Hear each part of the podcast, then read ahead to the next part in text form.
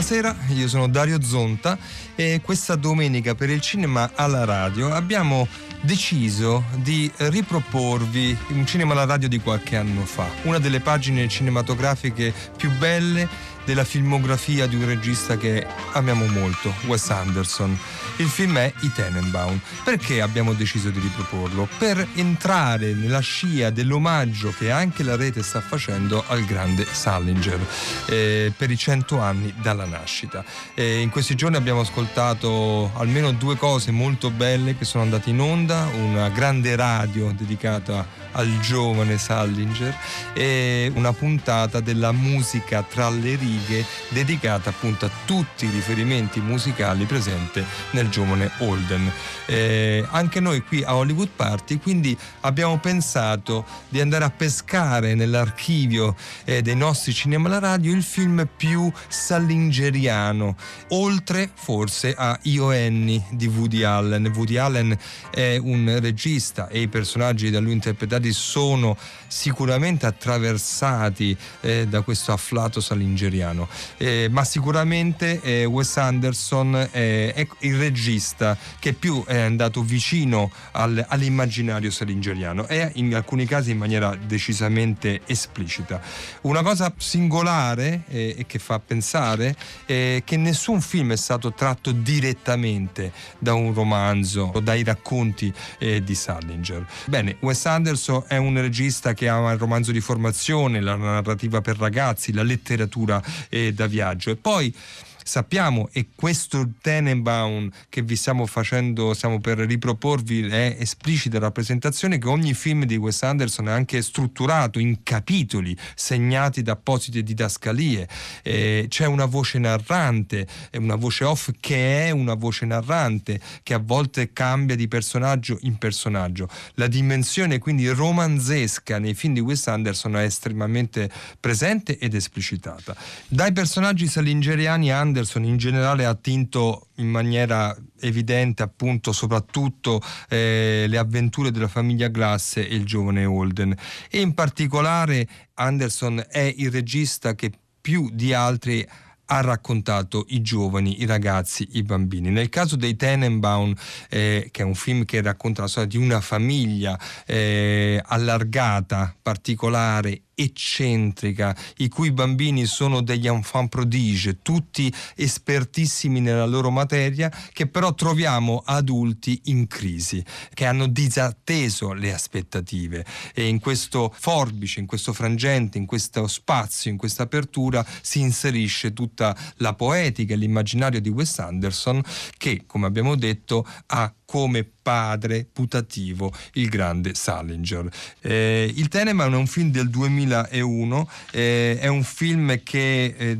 definitivamente eh, fa scoprire Wes Anderson al pubblico di tutto il mondo, ha un cast straordinario, Gene Hackman, Angelica Houston che sono i genitori e poi i fratelli Ben Stiller, Gwyneth Paltrow eh, e poi eh, Owen Wilson, Luke Wilson, Owen Wilson in verità è l'amico ed dei figli e poi Bill Murray, Danny Glover, eh, insomma è un film con un cast straordinario che ha un inizio come fra pochi secondi sentirete straordinariamente romanzesco. Royal Tenenbaum comprò la casa di Archer Avenue nel corso del 35 anno di età.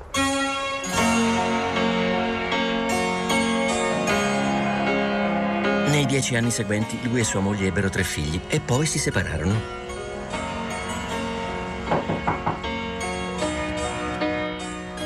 State divorziando? Per il momento no. Ma le cose non vanno. Ci vuoi ancora bene?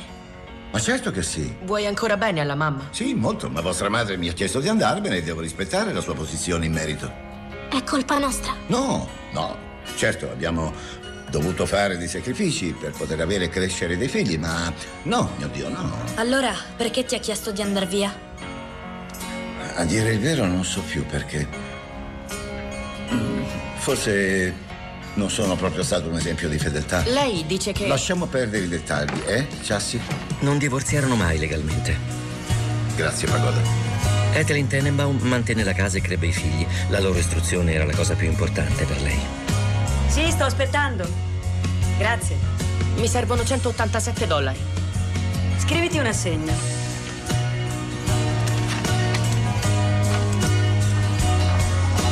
Bene, sì, grazie mille. Scrisse un libro sull'argomento. I Tenenbaum inizia con la presentazione della famiglia, padre, madre, Royal ed Ethel e dei tre figli, che sono tre piccoli geni. Eh, I Tenenbaum è un film su una famiglia disfunzionale di geni, ma poi lo capiremo meglio nel corso del film. Il primo è Chas, che è un genio della finanza, che però scopriamo nel film aver subito un lutto che lo ha compresso. Poi Ricci, che è un grandissimo campione del tennis, ma anche lui subirà un fermo, un ostacolo, uno stop, e poi Margot, la figlia adottiva, che è una drammaturga. Questa idea della famiglia geniale eh, è colta, viene presa, eh, è un elemento che eh, Wes Anderson coglie a piene mani dalla letteratura americana e forse anche da un po' di cinema. Fin dalle elementari, Chas Tenenbaum aveva consumato gran parte dei pasti in piedi alla sua scrivania, con una tazza di caffè per non perdere tempo.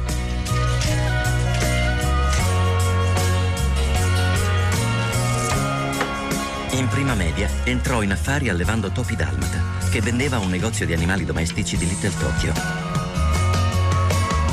Adolescente iniziò ad acquistare proprietà immobiliari. Sembrava possedere un'innata e prodigiosa conoscenza del mondo finanziario. 15, 16, Trattò l'acquisto della casa estiva di suo padre, 19. sull'isola di Eagle. Fermo dove sei! Ma cosa fai? Siamo nella stessa squadra. Qui non ci sono squadre! Ah! Il piombino era tuttora incastrato fra due nocche della mano sinistra di Chas. Margot Tenenbaum fu adottata all'età di due anni. Il padre non mancava di sottolinearlo quando la presentava. Mia figlia adottiva Margot Tenenbaum. Era drammaturga e aveva vinto una borsa di studio di 50.000 dollari in prima liceo.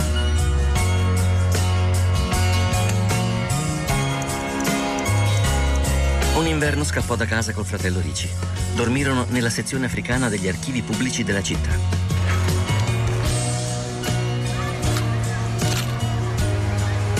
Ciao, Eli. Hai detto che potevo scappare anch'io. No, non è vero. E non dire a nessuno che ci hai visti.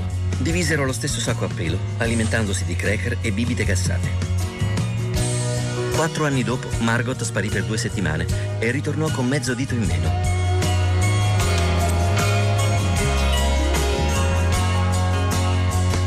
Richie Tenenbaum era campione di tennis già dalla terza elementare.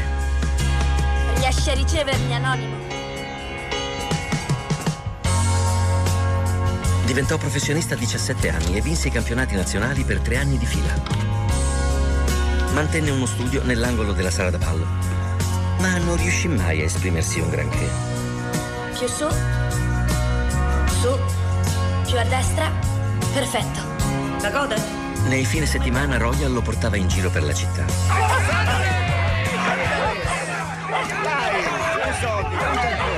Tali inviti non furono mai estesi ad altri. Tutto bene, Ricci? Eh? Tutto bene. Il miglior amico di Ricci, Eli Cash, viveva con la zia nel palazzo di fronte. Era una presenza fissa. Alle riunioni di famiglia, nelle vacanze, la mattina prima della scuola e quasi tutti i pomeriggi. I tre piccoli Tenenbaum recitarono nel primo spettacolo teatrale di Margot la sera del suo undicesimo compleanno. Di comune accordo avevano invitato il padre alla festa. Che ne pensi, papà? Mm, non mi è sembrato molto credibile. Perché sei in pigiama tu? Abiti qui? Hai il permesso di passare la notte da noi. Almeno pensi che siano stati ben costruiti i personaggi? Quali personaggi? Io ho visto solo dei ragazzini vestiti con costumi di animali. Allora, buonanotte. Oh, tesorino, non essere arrabbiata con me, è solo una mia opinione. Tanti auguri, Tanti auguri a te. Tanti auguri a te. Non era stato più invitato alle loro feste. In realtà, il ricordo del genio giovanile dei Tenenbaum era stato pressoché cancellato da due decenni di tradimenti, fallimenti e disastri. Vola, Mordecai.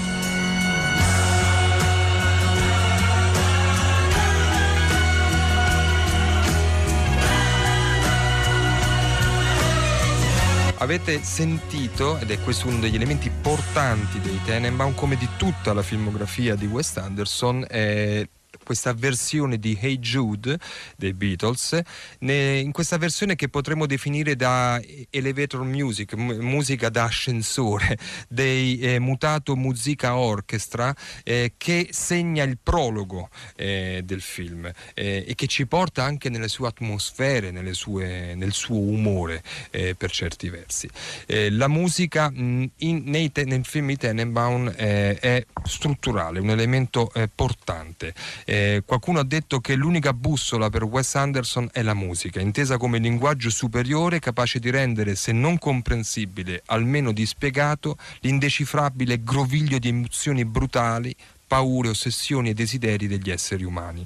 Questo è il tipo di eh, musica, di utilizzo che Wes Anderson fa della colonna sonora nei suoi film. Il prologo, come ogni buon romanzo eh, di formazione, come per certi versi è anche Tenenbaum, eh, finisce e ci troviamo eh, nel presente. Il presente è 22 anni dopo, eh, quindi i bambini talentuosi sono cresciuti e devono fare i conti con, loro, con, i loro drammi, la loro crisi, le loro insicurezze, le loro paure. L'origine di questi drammi è la separazione tra i genitori e l'origine dei loro drammi soprattutto è questo Royal Tenenbaum interpretato magistralmente da Gene Hackman, che è veramente un padre possiamo dire un po' disattento. Non possiamo più accettare costi aggiuntivi sul conto del suo appartamento e dovrò ordinarle per iscritto di lasciare l'albergo entro la fine del mese.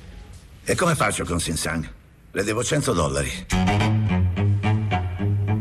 Royal viveva all'Inver Palace Hotel da 22 anni. Non può pagarla in contanti? Stato un celebre avvocato fino agli anni Ottanta, quando venne cacciato dall'ordine e incarcerato per un breve periodo. Nessuno della sua famiglia gli rivolgeva la parola da tre anni. Rileggila da capo, Pietro. Caro Eli, sono nel mezzo dell'oceano, non esco dalla mia cabina da quattro giorni, mi sento terribilmente solo e credo di essere innamorato di Margot. Punto a capo. Ricci si ritirò dal tennis a 26 anni. La sua ultima partita ebbe vasta eco su tutti i media. Tuo amico Ricci, fine della lettera. Da un anno viaggiava da solo su una nave di linea oceanica chiamata Côte d'Ivoire e aveva visti due poli, cinque oceani, il Rio delle Amazzoni e il Nilo. Iniziamo a fare conoscenza con i personaggi. Tra questi, una delle più particolari anche nel tratteggiamento della definizione appunto è Margot interpretata da Gwyneth Paltrow. Sono importanti nel cinema di Wes Anderson i riferimenti letterari. Questo film inizia come se fosse un libro, anzi si vede proprio un libro aprirsi come fosse una favola e il film è diviso letteralmente in capitoli e se si vede bene la scena, cosa che qui non possiamo fare, noterete che le prime righe del eh, capitolo sono esattamente la descrizione letterale di quello che si va per vedere. Come se i Tenenbaum fosse l'adattamento cinematografico del romanzo dei Tenenbaum scritto dallo stesso Wes Anderson. Margot è un personaggio letterario. Tra le fonti di ispirazioni maggiori che, di, che ha dichiarato aver avuto Wes Anderson c'è ovviamente Salinger e soprattutto Franny e Zooey. Il personaggio di Margot è tratteggiato su quello di Franny. Ah, è pallida, è sottile, è mm, diafana, ha le occhiaie, sta sempre in bagno, è insicura, è depressa. Eh, anche lei, eh, come Franny, ha un compagno da quale è distante ed è innamorata del fratello. Se leggeste il romanzo e poi vedeste i Tenman trovereste molti elementi di similitudine. Un altro personaggio che qui adesso andiamo a scoprire è Eli, eh, interpretato da Owen Wilson.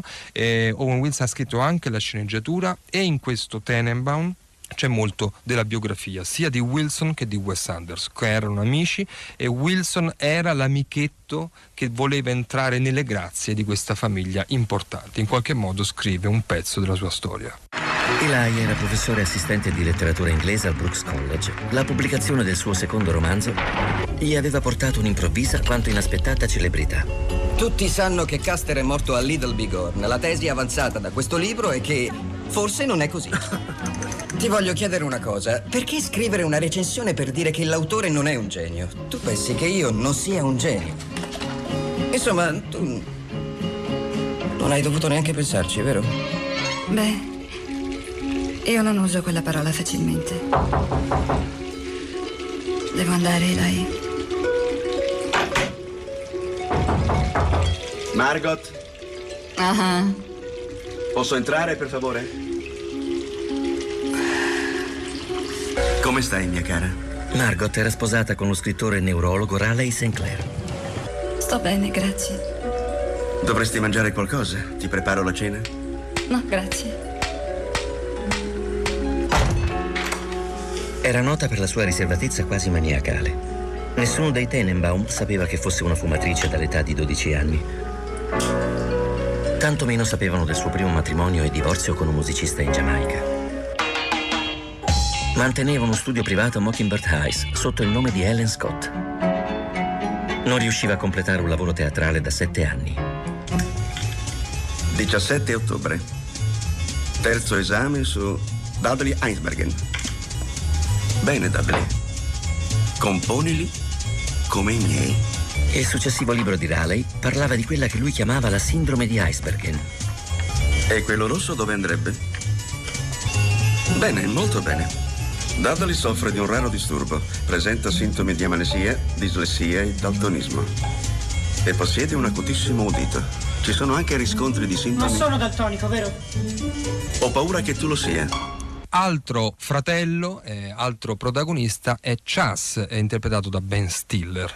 Eh, ben Stiller è un genio della finanza, da bambino ha cresciuto una famiglia, si è sposato, la moglie ha avuto un incidente d'aereo e adesso vive con l'ossessione del controllo. Veste sempre una tuta Adidas rossa o nera e fa vestire ai figli la stessa tuta. Questo non solo, non tanto diremo per comodità, ma per l'emergenza, perché in qualsiasi momento può accadere qualcosa. Chas è ossessionato dal pericolo e si è esposto al pericolo perché la moglie è morta in un incidente d'aereo dove c'erano i figli che si sono salvati. È rimasto scottato e vive con profonda conflittualità la relazione con il padre, come adesso scopriremo.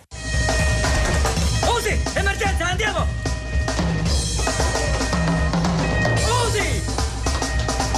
Che ti ho appena detto? Svegliati! Rachel, la moglie di Chas, era morta in un incidente aereo l'estate precedente. Dov'è Buckley? Troppo tardi, perduto! Buckley! Buckley! Niente ascensore, c'è il fuoco! Vai, vai! Via, via, via, via! Via, via, via, via, via! Anche Chas e i due figlioli, Ari e Usi, erano su quell'aereo, ma sopravvissero.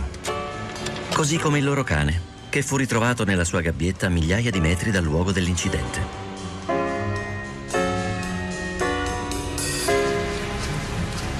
Quattro minuti e 48 secondi. Siamo morti, arrostiti. Negli ultimi sei mesi era cresciuta in lui la preoccupazione per la loro incolumità. Abbiamo lasciato Buckley. Non importa. Ethelyn diventò archeologa e curò gli scavi per il Dipartimento dell'Edilizia e la Società dei Trasporti Pubblici. Ma a proposito della mia domanda riguardo gli aggiornamenti I40 barra I9, Insegnava bridge due volte alla settimana con il suo amico e consulente in affari Harry Sherman. credo che probabilmente è vantaggioso per il tuo stato coniugale essere legalmente riconosciuta come single, date le circostanze. Che cosa vuoi dire? Intendo dire per tasse e imposte. Ma io pensavo... Ethelyn, Sì? mi vuoi sposare? Io... io ti amo. Lo sapevi già.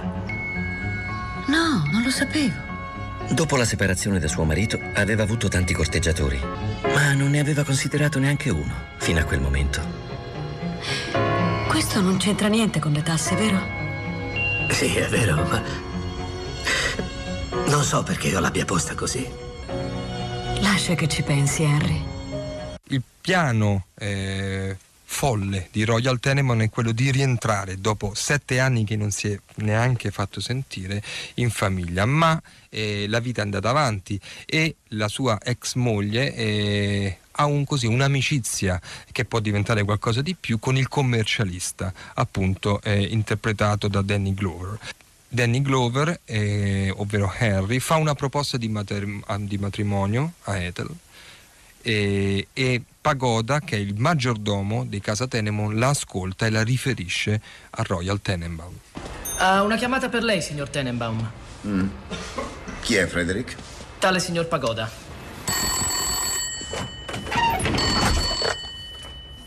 Dimmi che c'è? L'uomo nero le ha chiesto di essere sua moglie. E, e Ether cosa ha detto? Ha detto che ci pensa.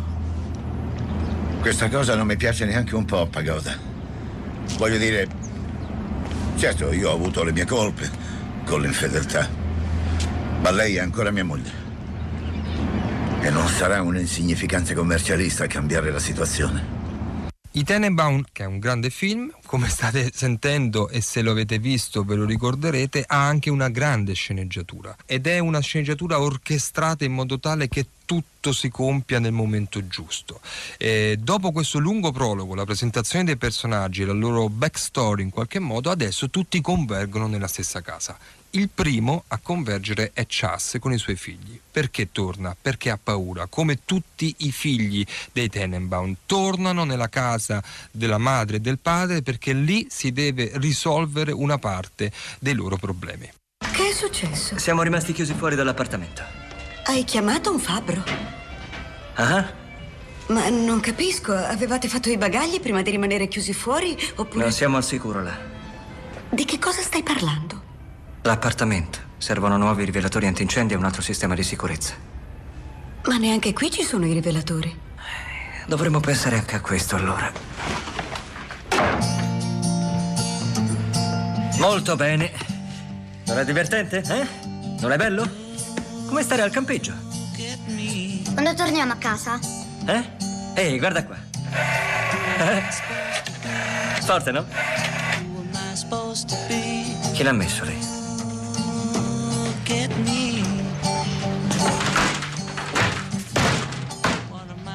Ok. Bene, ragazzi, ci vediamo domattina. Buonanotte. Buonanotte. Buonanotte. Sapete, credo che dormirò qui con voi. Così ah, possiamo stare tutti insieme. Dopo l'arrivo di Chas, la madre, eh, Ethel, la signora Tenenbaum, è preoccupata e va a trovare sua figlia, figlia adottiva Margot, che è eternamente depressa e chiusa in un bagno, per spiegarle la situazione. Raleigh mi ha detto che passi sei ore al giorno chiusa qui dentro, guardando la televisione mentre sei a mollo nella vasca da bagno. Ma dai, ti pare? Io non credo che sia molto salutare, tu? E tantomeno credo sia molto intelligente tenere un apparecchio elettrico sul bordo della vasca piena d'acqua. L'ho legata al radiatore. In ogni modo non penso che ti faccia bene alla vista. Già sei tornato a casa. Cosa vuoi dire? Lui, Ari e Usi staranno con me per un po'. Perché gli hai dato questa possibilità? Non lo so esattamente, ma credo che sia molto depresso. Lo sono anch'io. Lo sei anche tu cosa? Ma perché è necessario? La noia mi uccide. Ho bisogno di cambiare. Tieni un momento.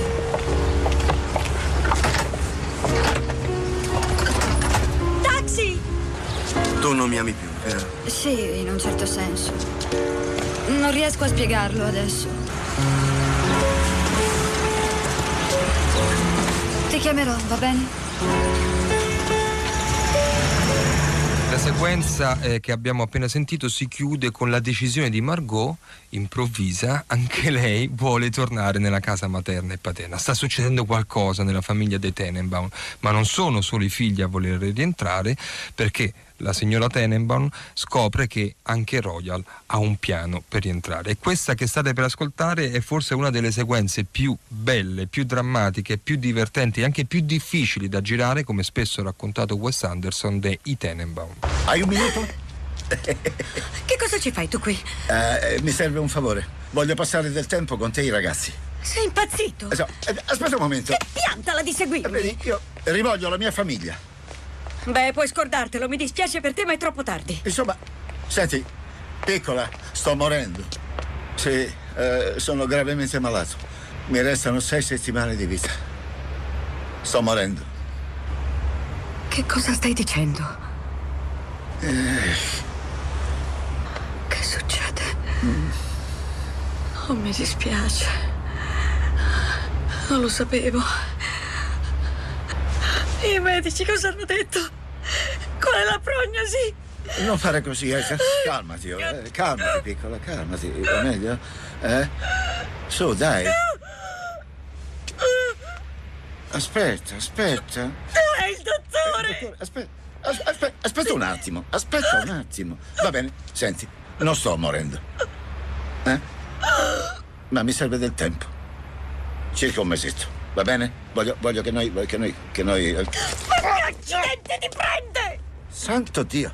Ethel! Sei impazzito? Ethel, amore, io sto morendo. Stai o non stai? Cosa? Morendo? Sì? Lo hai detto ai tuoi figli? Più o meno. E l'hanno presa bene? È difficile dirlo. Chi è tuo padre? Il suo nome è Royal Tenenbaum. Avevi detto che era morto. Ora sta morendo sul serio. Pronto? Stampa. Mi dispiace tanto, Marco. Non ci pensare. In realtà non siamo veri parenti. È vero? Vorrei mandare una risposta al messaggio. Sì, signore, dica pure. Cara mamma, ho ricevuto il tuo messaggio. Tornerò a casa il più presto possibile. A chi mi devo rivolgere? Il primo ufficiale fece in modo che Richie sbarcasse ad Halifax e che si trasferisse in una cabina di terza classe a bordo della Queen Elena, diretta verso la costa atlantica. I bagagli sarebbero arrivati solo 11 giorni dopo. Aveva chiesto al suo solito accompagnatore, quello delle gare tennistiche, di raggiungerlo al molo, al capolinea della Green Line. Salve. Salve. Come al solito, era in ritardo alla notizia che Royal Tenenbaum ha un tumore allo stomaco, tutti quanti eh, si raccolgono nella casa. L'ultimo ad arrivare è Richie. Il personaggio è interpretato da Luke Wilson, è questo campione di tennis che dopo la famosa sconfitta alla finale di non so quale eh, circuito internazionale eh, ha deciso di girare il mondo su di una nave. Adesso però vuole tornare anche lui a casa. Richie Tenenbaum è segretamente innamorato di Margot. Margot è in ritardo, ma a un certo punto scende. Questa è una delle scene più belle e più famose del film. Dico più famose perché pare che Wes Anderson tra le prime immagini che abbia avuto per iniziare il film sia stata proprio questa. Un ragazzo torna da un lungo viaggio e aspetta alla stazione la sua amata. La sua amata è Margot e Wes Anderson decide di accompagnare questo momento emozionante con eh, la versione di Nico di These Days di Jackson Brown.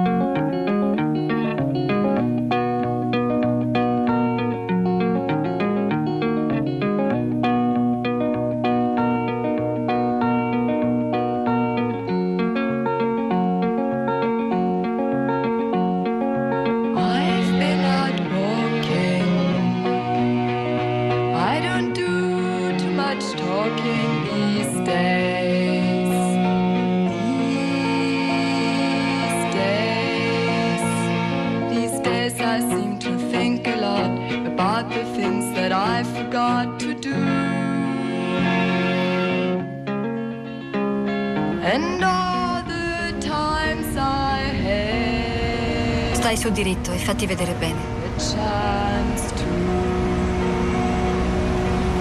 Che c'è da ridere? Anch'io sono felice di vederti.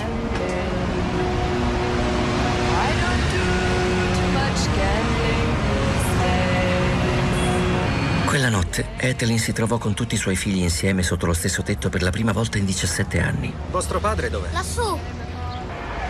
La mattina seguente Richie si svegliò all'alba. Aveva deciso che gli uccelli non andavano tenuti in gabbia. Diede a Mordecai tre sardine e lo liberò. La famiglia Tenenbaum si è riunita dopo tanti anni di separazione e Royal Tenenbaum fa un discorso a tutti loro. Mi siete mancati tantissimo, miei cari. Questo lo sapete, non è vero? So che stai morendo. Così mi dicono. Mi dispiace. La mia parte l'ho fatta. Non sembri così malato, papà. Grazie. Che cos'hai? Mi sono beccato un cancro maligno. Uh, e quanto ti resta? Non molto. Un mese, un anno. Più o meno sei settimane. Ma veniamo al punto. Eh, voi tre, vostra madre, siete tutto quello che ho e vi amo più di ogni altra cosa. Oh, oh, oh. Chas, fammi finire. Ho sei settimane per recuperare il rapporto con voi e ho intenzione di farlo. Me ne darete modo? No. Parli per tutti? Parlo per me. Bene, la tua opinione è chiara, ora lascia che qualcun altro esprima la sua. Che cosa ti proponi di fare? Non lo so veramente. Farmi perdonare per il tempo perso. Intanto voglio portarvi a trovare vostra nonna, per prima cosa. Io non ci vado da quando avevo sei anni. Io non ci sono mai andata, non sono mai stata invitata. Beh, non era la tua nonna vera. E io non sapevo quanto ti potesse interessare, tesorino. Comunque sei invitata adesso. Grazie. Sai che anche Rachel è sepolta lì? Chi? Mia moglie. Ah, davvero? Oh, bene, allora faremo tappa anche alla sua tomba. Tor- torno subito. Chas?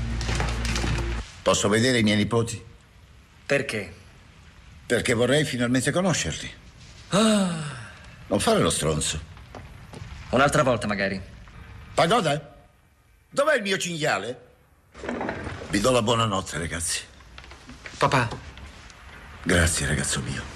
In questo grande romanzo familiare che è i Tenenbaum ci sono i personaggi principali, i capitoli principali, ci sono le sottostorie. Le sottostorie sono anche le relazioni tra i personaggi, tra le persone, tra i caratteri di questo film. E una di queste è la vicenda che lega Eli e Margot, eh, ovvero Owen Wilson e Gwyneth Paltrow. Scopriremo che hanno avuto una storia e scopriremo anche più in là che Margot è una ragazza, una giovane donna molto misteriosa. Altra traccia che seguiremo, altra sottotraccia, è la relazione tra Ethel ed Harry. Il personaggio eh, di Ethel è, è scritto sulla memoria che Wes Anderson ha di sua madre, che anch'ella era una archeologa come Ethel. Come sta Ricci? Non lo so, non saprei dire. Sì, nemmeno io lo so. Mi ha scritto una lettera. Dice di essere innamorato di te. Che dici? Non capisco. È così che ha scritto. Lo so come dovremmo prenderla. Aspetta qui, eh.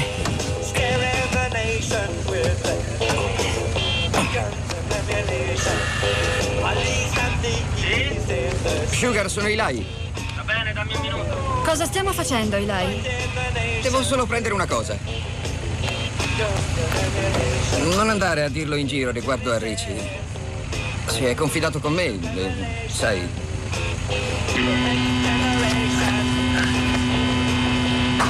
Bene. Ora togli solo la terra staccata. E prendi nota dei livelli di decomposizione. Mi dispiace interrompere il tuo lavoro. Non essere sciocco. Vieni. Io voglio scusarmi per l'altro giorno quando ti ho chiesto di sposarmi. Perché? L'ho trovato così tenero. So di non avere le capacità di alcuni degli uomini della tua vita. Eh, Franklin, Benedict, il generale Cartwright e il tuo ex marito. Questo è ridicolo. Sì, ma io sento. Sento di poterti offrire tutto quello che ti hanno dato loro. So di aver scelto forse il modo meno coerente per dirlo. Harry, ma io, non provo alcun interesse per Franklin Benedict o Doug Cartwright, né mai l'ho provato. Invece, per quanto riguarda Royal, lui è il più. Harry? Henry, tutto bene? Eh, Sì, sto bene, sto bene. Eh, fammi sapere quando avrai preso una decisione. Henry, Henry, aspetta un momento. Perdonami, io sono molto agitata. È tutto ok. Eh, oh, grazie. Eh, e perché sei così agitata? Se devo dirti la verità, io non dormo con un uomo da quasi 18 anni. Nel piano eh, di Royal Tenenbaum, che avrebbe un tumore allo stomaco in stadio terminale ma sembra vitalissimo, è quello di eh, rientrare nei favori dei familiari e dei figli e lo fa anche attraverso i nipotini che non lo hanno mai visto. Quindi il nonno Royal avvicina i nipotini in un campo eh, di tennis in cima a un palazzo eh, di New York e chiede loro di convincere il padre Chasse a- ad andare con lui, a far passare, a- ad, ad avere la possibilità di passare un po' di tempo insieme. È un diavolo di cane da caccia quello che avete lì. Come si chiama? Buckley, Buckley, seduto. Sapete chi sono io? Mi chiamo Royal. Sentito nominare? Mi dispiace per il recente lutto. Vostra madre era una gran bella donna. grazie. Tu chi sei dei due? Ari, Usi? Sono tuo nonno. Salve. Mi dispiace che non ci siamo mai conosciuti e sapete, non mi invitano molto spesso. A proposito, voi che ne pensate? No, no, non c'è bisogno che dite nulla. Sarebbe come dire vaffanculo al vostro vecchio. Eh, Come sta il papà? bene. Credi, eh? Quante volte vi fa allenare? 16 volte alla settimana. Mm. Allora ditegli che volete incontrarmi. Ci siamo incontrati. No, non è vero. Sentite, io vorrei che noi ci frequentassimo, ma dovremo lavorarci su perché possa accadere. Ecco cosa dovete dirgli. Gli direte? La mamma avrebbe voluto che lo conoscessimo finché è ancora vivo. Vero? Tu non credi? Era proprio una femmina tosta. Non saprei. Scusatemi.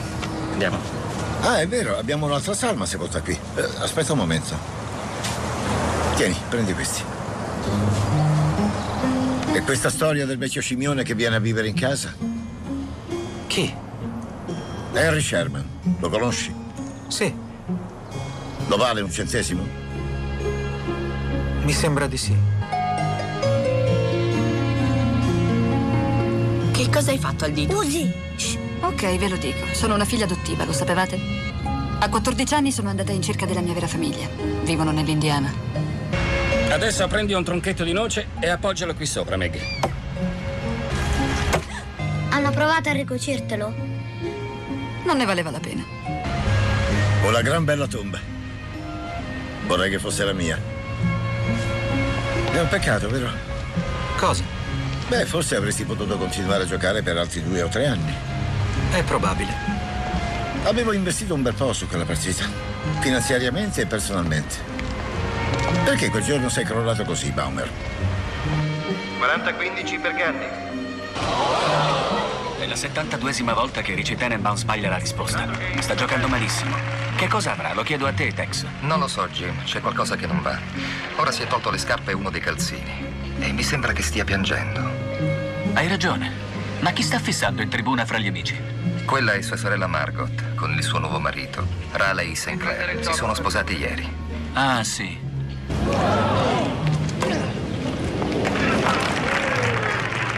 Mai visto niente del genere.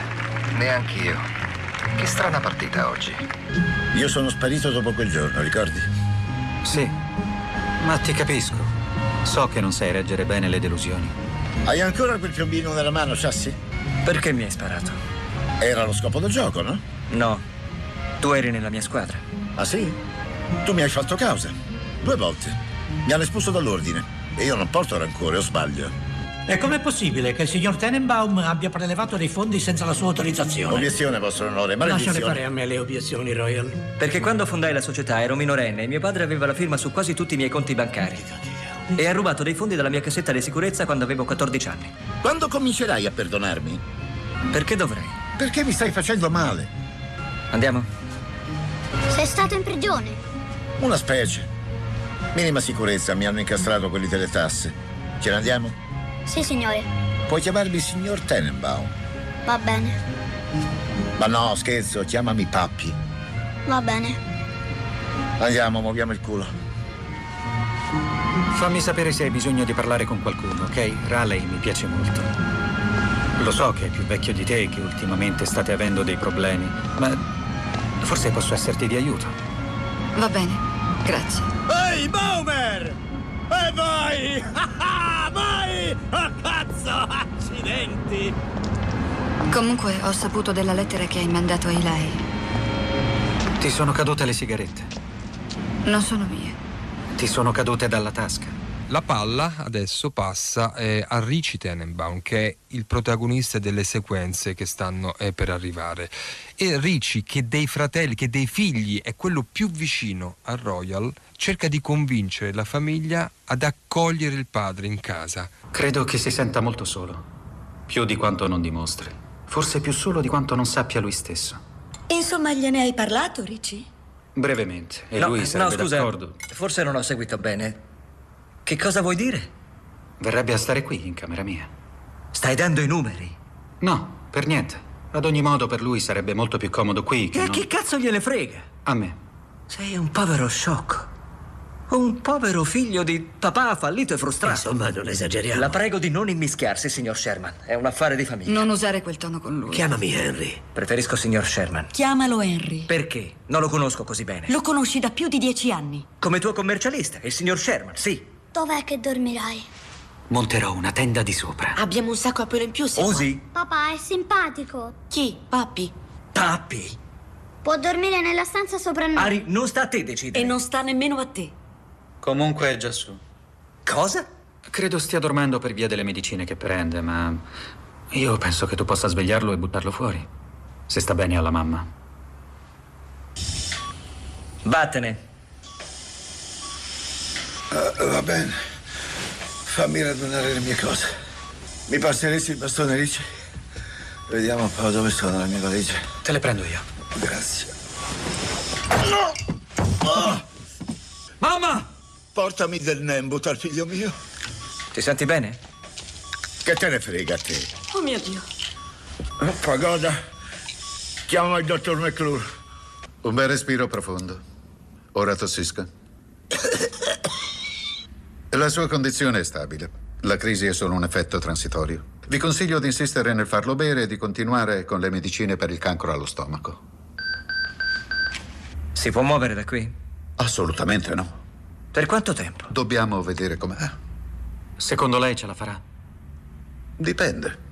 È forte? Sì. È già un buon presupposto. Pagoda è in possesso di un pacchetto contenente il mio testamento e alcune istruzioni riguardo al funerale, incluso il mio epitafio per quando sarà il momento. Verifica l'ortografia prima che venga inciso sulla lapide. Va bene. Non ho mai smesso di amarti, lo sai questo? Non mi credi? Non tanto. Sei molto attraente. L'azzurro ti sta d'incanto. Grazie. Ovviamente il ritorno di Royal, che dopo eh, il discorso di Ricci lo troviamo già dentro casa, eh, crea molti scompensi e soprattutto eh, alimenta una conflittualità mai sopita tra Chas e Ricci. Una conflittualità alimentata da Royal Tenenbaum che eh, ama e adora Ricci e invece critica Chas, come abbiamo scoperto anche all'inizio del film. Personaggio non secondario, eh, ma non all'interno del nucleo eh, centrale eh, della famiglia Tenenbaum, è anche quello interpretato da Bill Murray, ovvero questo psichiatra Relais Saint-Pierre. Anche lui va a casa di Tenenbaum perché è stato lasciato da Margot, dalla sua giovane moglie, e tenta di riconquistarla, di riportarla a casa. Per quanto hai intenzione di restare qui? Non lo so. Tornerai mai a casa? Può darsi di no. Stai scherzando? No.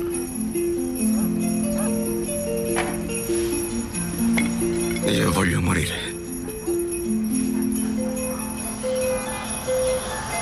Raleigh, ti prego. Hai incontrato un altro? Non potrei neanche iniziare a pensare a come rispondere a questa domanda. Non mi piace il modo in cui tratti Raleigh. Di che cosa stai parlando? Non lo conosci nemmeno. Invece l'ho conosciuto e non credo che si meriti... Non ti impicciare. Tu gli fai le corna con quel parassita di Rai Cash. E questo non è giusto per la miseria. Tu eri un genio. No, non lo ero. È quello che pensava la gente.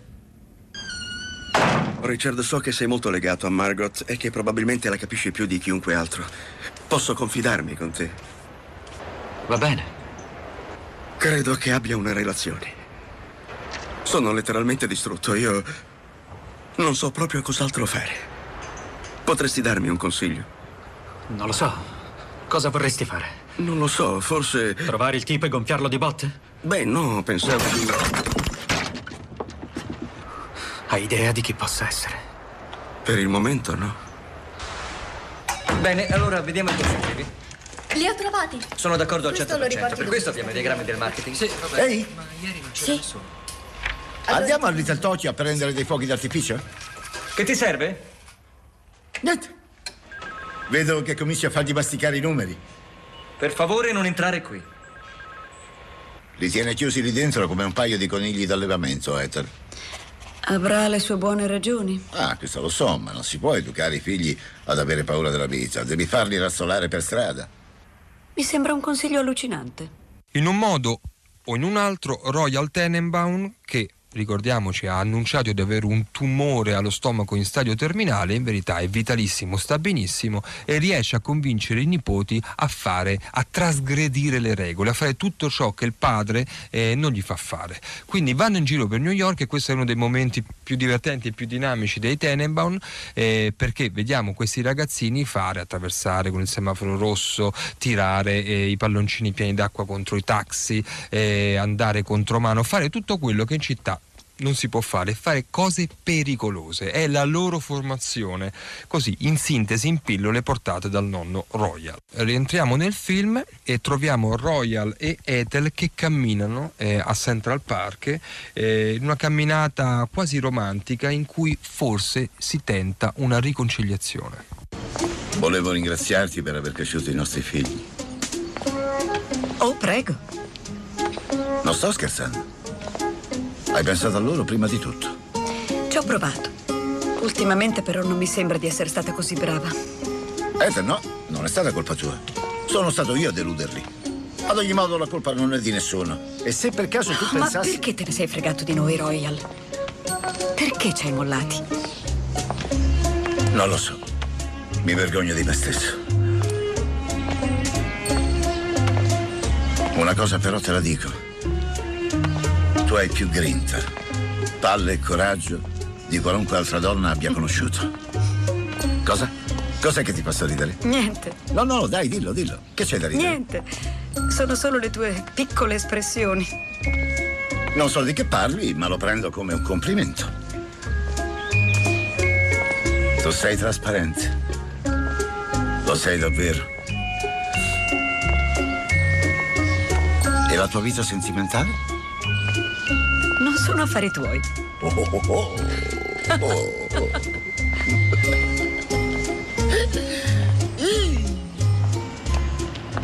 Vorrei che tu parlassi a Royal di noi, se non ti dispiace. Non mi sembra che sia il momento giusto per farlo, Henry.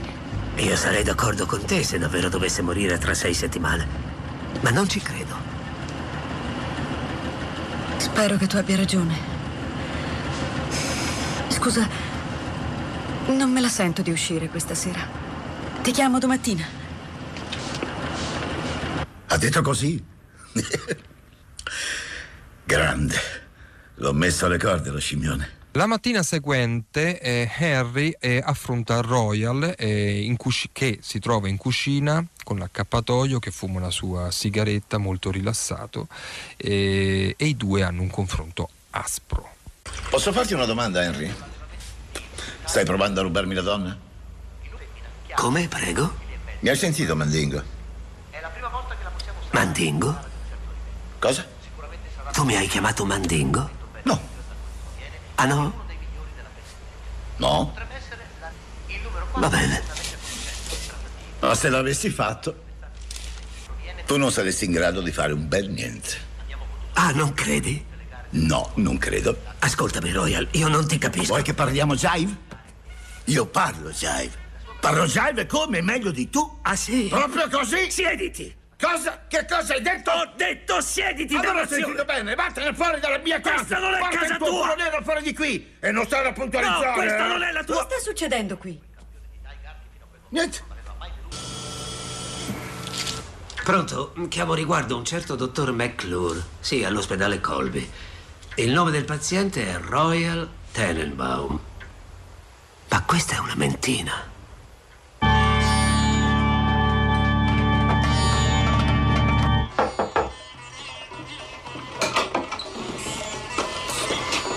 Quanto ti paga? Non so di cosa stai parlando.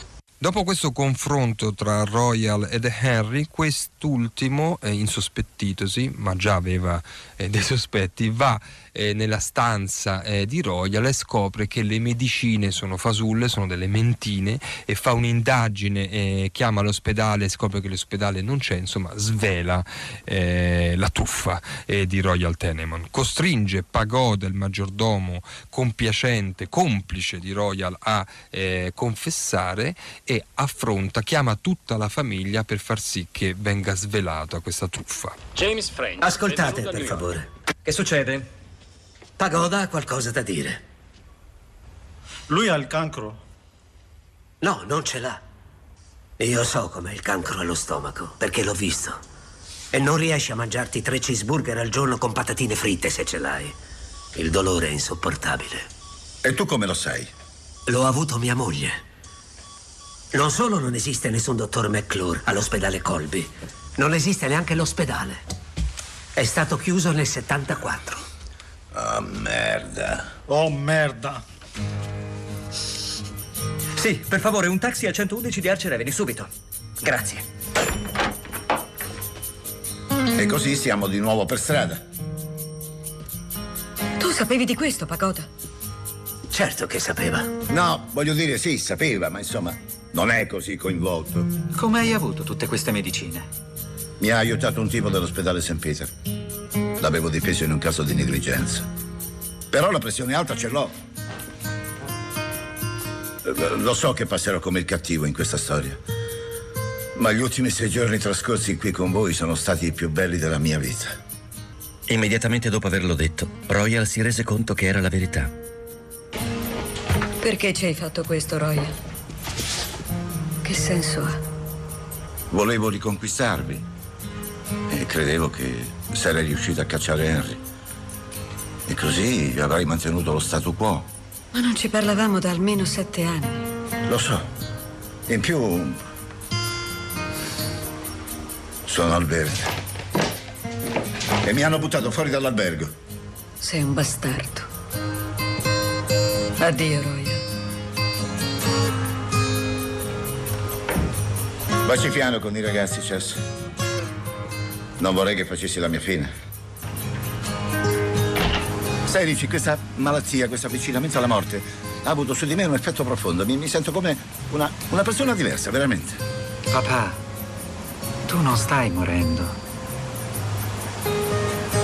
Ma tornerò a vivere sia Royal, Tenenbaum che Pagoda vengono cacciati di casa e devono trovare una soluzione abitativa e non solo abitativa ma anche economica e quindi Royal decide di ritornare nell'albergo che lo ha ospitato per anni però come lavorante, fa il ragazzo dell'ascensore. Nella eh, sequenza che invece stiamo per ascoltare eh, re- iniziano a sciogliersi dei nodi. Eh, uno dei nodi che si scioglie in questo romanzo dei Tenenbaum è il rapporto tra Eli e Margot che si incontrano incontrano su di una sopraelevata di New York e si dichiarano eh, e, e, dichiarano la fine del loro amore in qualche modo. Eh, non si ve sente, ma noi vedremo che sono spiati da un investigatore privato che è stato assoldato eh, dal marito di Margot. Eh, allora non sono più innamorato di te. Non sapevo che tu lo fossi. Non rendere tutto più difficile di quanto già non sia. Va bene. Va bene cosa? Neanch'io sono innamorata di te. Sì, lo so. Tu ami Ricci. È una cosa disgustosa e malata. Mandi a mia madre la tua rassegna stampa. E le mandavi i tuoi voti del college. Piantola di sminuirmi. Tu non mi hai mai considerato fino a quando ho iniziato ad avere delle buone recensioni. Le tue recensioni non sono un granché. Ma le vendite sì. L'investigatore privato eh, consegna al eh, marito eh, di Margot e a Ricci, che lo ha accompagnato, il dossier eh, su Margot. E qui scopriamo eh, la, il background, la backstory eh, di Margot. ed è un altro di questi momenti molto sintetici e molto belli di, dei Tenenbaum, perché Margot scappa di casa a 12 anni, anzi inizia a fumare a 12 anni, scappa di casa a 14 anni, si sposa a 19 anni a 21 anni è in, è in Nuova Guinea e inizia una serie di relazioni. Scopriamo insomma che Margot ha tutta una vita segreta. Ricci come anche il marito eh, di Margot apprende eh, la realtà, la verità de, della sua amata, non regge alle varie eh, notizie che apprende e decide di suicidarsi. Questo è un altro momento molto intenso di un film che passa i gradi emotivi con molta facilità ma anche con molta coerenza. Adesso diventa quasi una dark comedy. Ci troviamo adesso al capezzale di Ricci in ospedale. Tutta la famiglia di nuovo è riunita. Come va, Ricci? Bene, grazie. Senti dolore, dimmi. Non tanto. Perché volevi ucciderti? Non lo stancare adesso. Ho scritto una lettera di suicidio. Ah sì? Sì. Appena ho ripreso conoscenza. Possiamo leggerla? No, Ce la puoi raccontare tu? credo di no. È dura? Certo, è la lettera di un suicida. Chas, basta così. Il dottore ha detto di lasciarlo dormire. Mi hai fatto diventare cornuto. Lo so. E non una volta soltanto. Ti chiedo scusa. E hai quasi ucciso tuo fratello. Di che parla? Non importa. Se la fa con Eli Cash, Oh mio Dio. Mi daresti una sigaretta? Cosa? Devo ripetere la domanda? Ma se non fumi? Sì, lo so. Me l'accendi?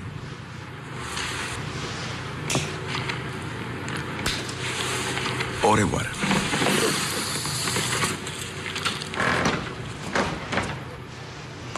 Da quanto tempo fumi? 22 anni. Beh, dovresti smettere.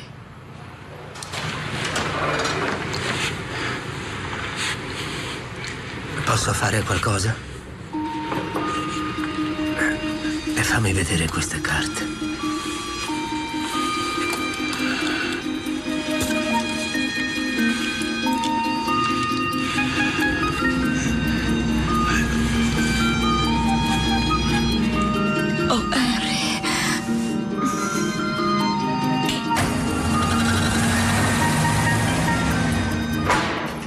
Richie Tenenbaum, per favore. Il suo nome? Royal Tenenbaum.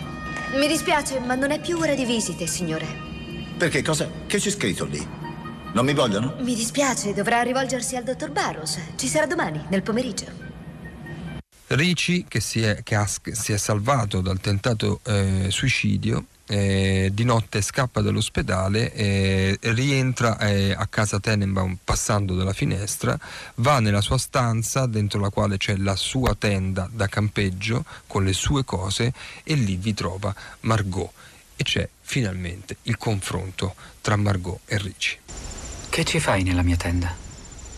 Sto ascoltando dei dischi. Non dovresti essere in ospedale. Mi sono dimesso.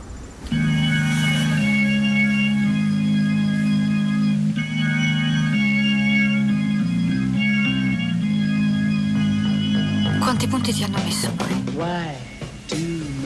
Non lo so. Vuoi vedere? They seem to stay for day after day and won't disappear. I try every way. Ricci, è una cosa orribile. Ho saputo del tuo ex marito. Desmond? Credo di sì, non so come si chiama. Sì. Ci siamo incontrati in mare. Stavo nuotando e lui mi è venuto incontro in canoa. Siamo stati sposati solo nove giorni. E ho saputo di Eli. Lo so. Povero Eli.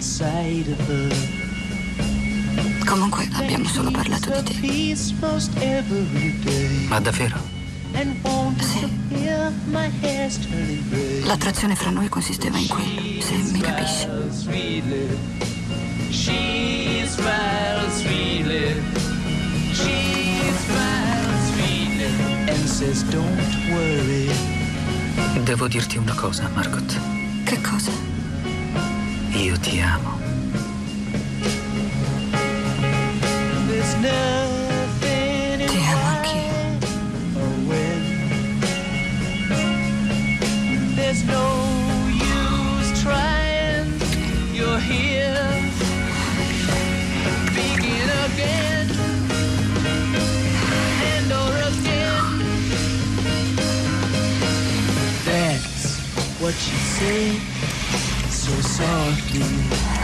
Non riesco a pensare ad altro che a te. Sono andato via per un anno ed è stato peggio, non so cosa fare. Sdraiamoci un momento. She smiles sweetly. A pelo che ci portammo al museo, vero? Oh no no no. Oh no no no. Perché l'hai fatto? Oh no no. L'hai fatto per me. Sì, ma non è colpa tua. Non lo farai di nuovo, vero? Ne dubito. She would never say where she came from. Yesterday don't matter if it's gone. No one knows Penso che dovremmo amarci segretamente e lasciare le cose come stanno, Rich.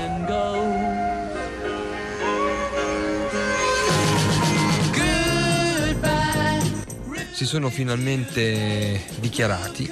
Eh, Ricci eh, non sa bene come comportarsi e va dal padre Royal, forse l'ultimo che potrebbe dargli un consiglio, ma in verità si rivela un buon e saggio consigliere a chiedere come può fare, come può gestire questo amore con la sorellastra. Quindi ora siete gli addetti all'ascensore? Sì, dall'altro giorno. Ci iscriveremo anche al sindacato, forse. Perché hai deciso di farlo? Siamo al verde. Ma se vuoi una risposta seria, perché volevo pagare i conti in sospeso e fare la mia parte. Spero che qualcuno se ne accorga. Mi hai chiesto perché sono crollato quel giorno. Credo di sapere la risposta e vorrei un tuo consiglio. Certo. Ma guarda, Margot Tenenbaum. Sì. E da quando? Da sempre. Lei lo sa? Ah. E secondo te che ne pensa? Credo che si senta confusa. Posso capirla, magari è illegale. Non credo, non siamo dello stesso sangue. È vero. La gente non approva. Già. Ma oggigiorno che cosa prova la gente? Non so, forse funzionerebbe. Perché no? Che diavolo? Voi vi amate. Nessuno sa come finirà, quindi. Sai una cosa? Non dare retta a me. Non ho mai capito niente di me stesso, figuriamoci di voi tutti. Vorrei poterti dire cosa fare, ma non sono in grado. Va bene così. No, non va bene. Mi consideri sempre tuo padre? Certo che sì. Vorrei poterti offrire di più come padre. Questo lo so, papà. Inizia la fase costruens dei Tenenbaum. Da questo momento in poi le cose si iniziano, iniziano a mettersi a posto e uno dei problemi da risolvere è la dipendenza della droga dalla droga di Eli. Quindi Royal, Ricci e Pagoda vanno a casa di Eli per convincerlo ad entrare in eh, comunità, insomma, a curarsi. Siamo sempre amici? Che vuoi dire? Lo siamo. Si capisce, ma perché mi fai questa domanda? No, non importa. Non importa. Importa e come. Ho saputo di te, Margot. Mi dispiace. Non so cosa dire. Non devi dire niente. Ho sempre voluto essere un Tenenbaum, lo sai. Anch'io. Anch'io. Adesso non è più così importante, vero? Perché non eri così con me quando ero piccolo? Allora non avevi problemi con la droga. Per me avrebbe significato tanto. Comunque sono felice che tu sia qui. Mi rendo conto di avere un problema. E voglio guarire. Vado a prendere la mia roba. Eccolo, eccolo là. Cosa? Ferma! Prendiamolo. In questo impeto eh, di risolutivo, eh, Royal decide di affrontare tutti i figli e la seconda che affronta è proprio Margot. Tuo fratello sta soffrendo parecchio. Anch'io, ma non ho intenzione di discuterne con te. Eh, uno non può essere stronzo per tutta la vita e poi riparare al danno. Insomma, io penso che sia questo che uno vuole sentirsi dire. Tu credi? Ma se non sai nemmeno qual è il mio secondo nome. È una domanda tra bocchetto, tu non ce l'hai un secondo nome. Helen, Era il nome di mia madre. lo so, infatti.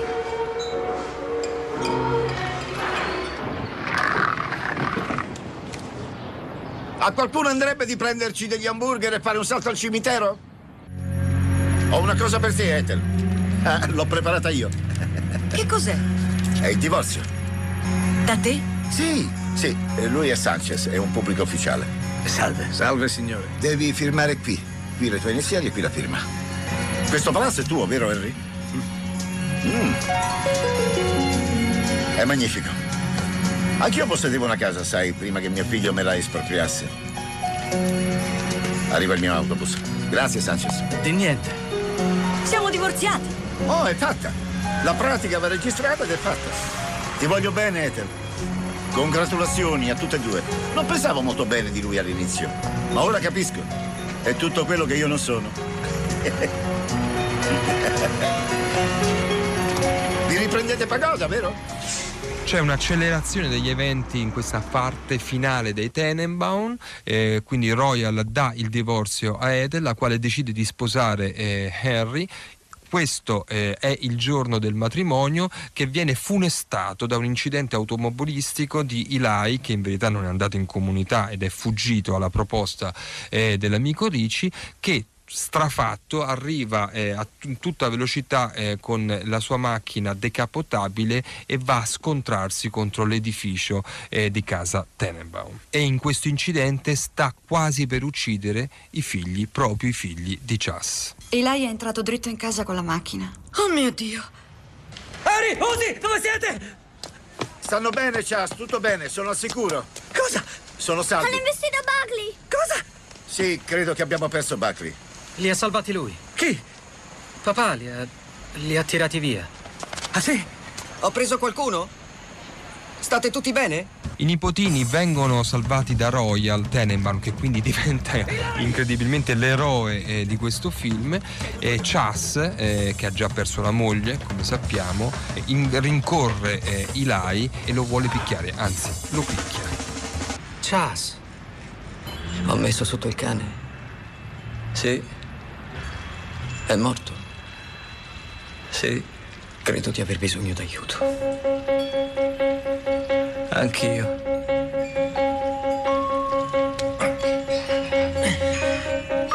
Andate dall'altra parte! Ragazzi, state qui, torniamo subito. Ti posso dire una cosa, Henry? Dimmi. Sono sempre stato considerato uno stronzo, fin da quando mi ricordo. Beh, questo è il mio stile. Mi sentirei veramente giù se non credessi che tu abbia intenzione di perdonarmi. Io non credo che tu sia uno stronzo, Royal. Sei semplicemente un gran figlio di puttana. Va bene, ti sono molto grato.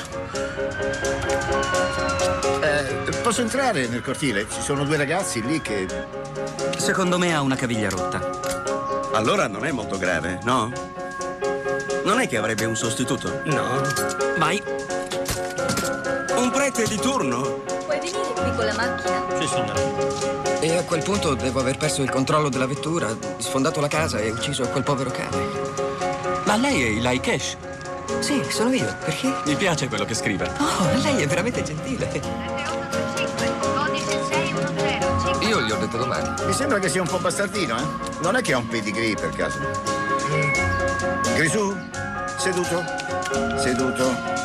Bravo, bravo. Mettiti questo. Cos'hai da ridere, Dudley? Stai benissimo. Riesci a vedere? Non molto. Ah, Leggera abrasione della cornea. Contattami se passa all'altro occhio. Papà, quelli non sono elementi portanti della struttura. Non importa, meglio fare comunque la denuncia dell'incidente e recuperare il recuperabile. Bambini, venite su con me. Ma Buckley è ancora lì sotto. Lo so, ma ormai non possiamo fare più nulla per lui. Venite. Ho preso un cane nuovo per i bambini. L'ho appena comprato.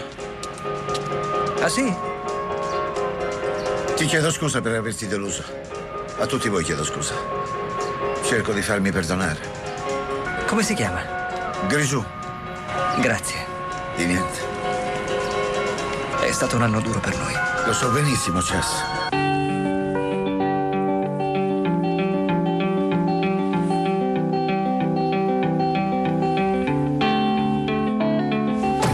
Scavò una buca in giardino e seppellì Buckley in una borsa di tela. Bene, ragazzi. Preghiamo. Signore che stai nei cieli. Lo voglio. Etheline e Harry si sposarono 48 ore più tardi davanti al giudice. Il nuovo spettacolo di Margot fu prodotto dal teatro Cavendish. Mia figlia adottiva è Elaine Levinson. Stette in scena poco più di due settimane con critiche discordanti. Il ragazzo sa leggere l'ora. Oh mio Dio, no. No. Raleigh e Dudley tennero dei seminari in 11 università per promuovere il loro nuovo libro. Eli entrò in una clinica di riabilitazione nel Nord Dakota. Oh, ciao! Il mio angelo custode, cavallo grigio che corre. Soffia parecchio oggi il vento. Così la impugnava Rod Laver, mai sentito nominare? Ricci avviò un corso di tennis agonistico per ragazzini dagli 8 ai 12 anni all'YMCA della 375 strada. Game, cambio campo. Royal ebbe un infarto all'età di 68 anni.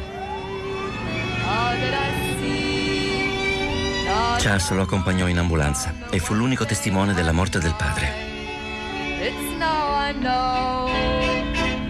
Nel testamento Royal stabilì che il suo funerale avesse luogo al crepuscolo. Come nei grandi romanzi familiari, i Tenenbaum eh, termina, finisce eh, con un funerale. Eh, è il funerale eh, di Royal eh, che ha avuto un attacco di cuore e che quindi questa volta muore per davvero. Tra le poche cose lasciate agli eredi c'era un'edizione dell'enciclopedia britannica in deposito al Lindbergh Palace Hotel sotto il nome di Ari e Usi Tenenbaum. Nessuno parlò al funerale. La gamba di padre Petersen non era ancora guarita. Ma tutti convennero che Royal avrebbe trovato la cerimonia funebre di suo gradimento. Questo è i Tenenbaum. Eh, la sfida del cinema alla radio è, è, quella di farvi vivere un film solo ascoltandolo. La sfida diventa ardua quando i film hanno un impatto visivo fortissimo. I Tenenbaum ha un impatto visivo forte. Quindi qualcosa vi manca se non l'avete mai visto e l'avete ascoltato per la prima volta oggi in radio. Però noi crediamo che anche dal punto di vista dei dialoghi e soprattutto dell'impianto musicale abbiamo sentito forse tra le più belle canzoni degli anni 70 tra Nick Drake, Elliot Smith, i Ramones, Lou Reed, eh, Bob Dylan. È, è, stata una carrellata straordinaria. Questo aggancio tra le musiche e i dialoghi, questa scrittura così raffinata, così intelligente eh, di Wes Anderson, ecco, crediamo che anche solo attraverso questo elemento si possa capire, intuire la grandezza eh, di questo film. Eh, con i Tenenbaum inizia la svolta eh, del, nella carriera di Wes Anderson, è il primo dei suoi grandi romanzi. Tutti i film successivi racconteranno mondi preziosi e chiusi e, e definiti in ogni singolo dettaglio. Qualcuno l'ha accusato di manierismo, noi non siamo d'accordo, pensiamo che Wes Anderson sia uno dei registi più geniali della scena eh, americana eh, e hollywoodiana. Io sono Dario Zonta, questo è il Cinema alla Radio, eh, ringrazio chi ha fatto la trasmissione, ovvero le curatrici Maddalena Agnisci e Francesca Levi, la regista Miriam Mauti. Eh, io vi eh, rimando alla trasmissione quotidiana tutti i giorni alle 19 dal lunedì al venerdì.